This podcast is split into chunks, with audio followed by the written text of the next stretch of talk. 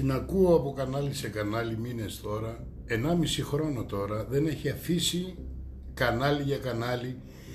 Περιμένει από τις 5 το πρωί χαράματα, ξύπνια, ποιο κανάλι θα την καλέσει για να πάει να πει τις αηδίες της και να κακοποιήσει τα αυτιά του κόσμου με αυτήν την αγριοφωνάρα.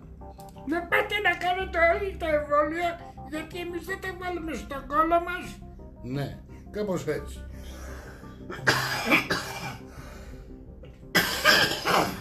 Χίλια συγγνώμη, αλλά για να κάνω τη φωνή της πνίγηκα ο ίδιος. Αυτή δεν πνίγεται όμως όπως βλέπετε, ούτε καν λυπάται τον κόσμο που την ακούει.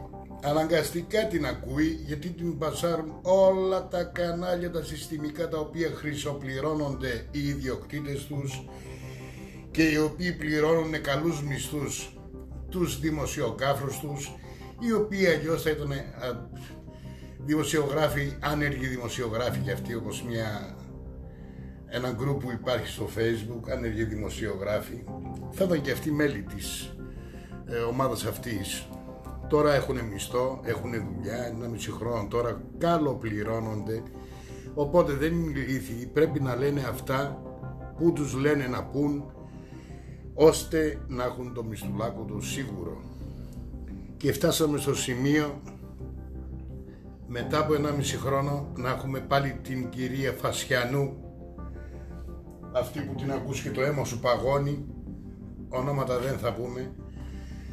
Λοιπόν να μας πιπιλάει το μυαλό τώρα με μια κακία πρωτόγνωρη μια κακία. Να πάνε όλοι να εμβολιαστούν να πάνε άπαντες να εμβολιαστούν δηλαδή μανδάμ εσένα ναι Ποιο σου έδωσε το δικαίωμα να κάνεις εδώ πέρα τον ταβατζή στις ζωές τις δικές μας; Ποια νομίζεις πως είσαι και ποια πίστεψες τελικά ότι έγινες; Που δεν σε ήξερε μέχρι χθες να πούμε ούτε ο άντρας σου, ούτε ο γείτονά σου, ούτε ο θηρορός της πολυκατοικίας σου.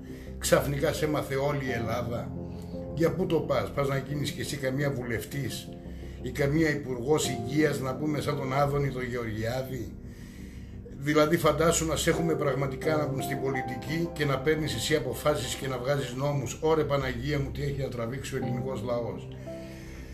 Κάνε μας τη χάρη, σε παρακαλώ, πήγαινε να πούμε μαγείρεψε τον άντρα σου να φάει κανένα φαγάκι, πάνε καρίκο σε καμία κάλτσα, σήκω φύγε από τα κανάλια, κάνε καμία δουλειά, κάνε τον γιατρό και ασχολήσου λίγο με τους ασθενείς σου και άφησε την προβολή να πούμε με τη μούρη σου και την αθηγηνή φωνή σου. Επιτέλους λυπήσου το λαό, λυπήσου τον κόσμο δεν σου φταίμε σε τίποτα. Το ότι εσύ υπάρχεις να πούμε δεν πρέπει να πεθάνουμε εμείς για να υπάρχεις εσύ. Άντε και εσύ κτίρι στο φινάλε κολόγρια.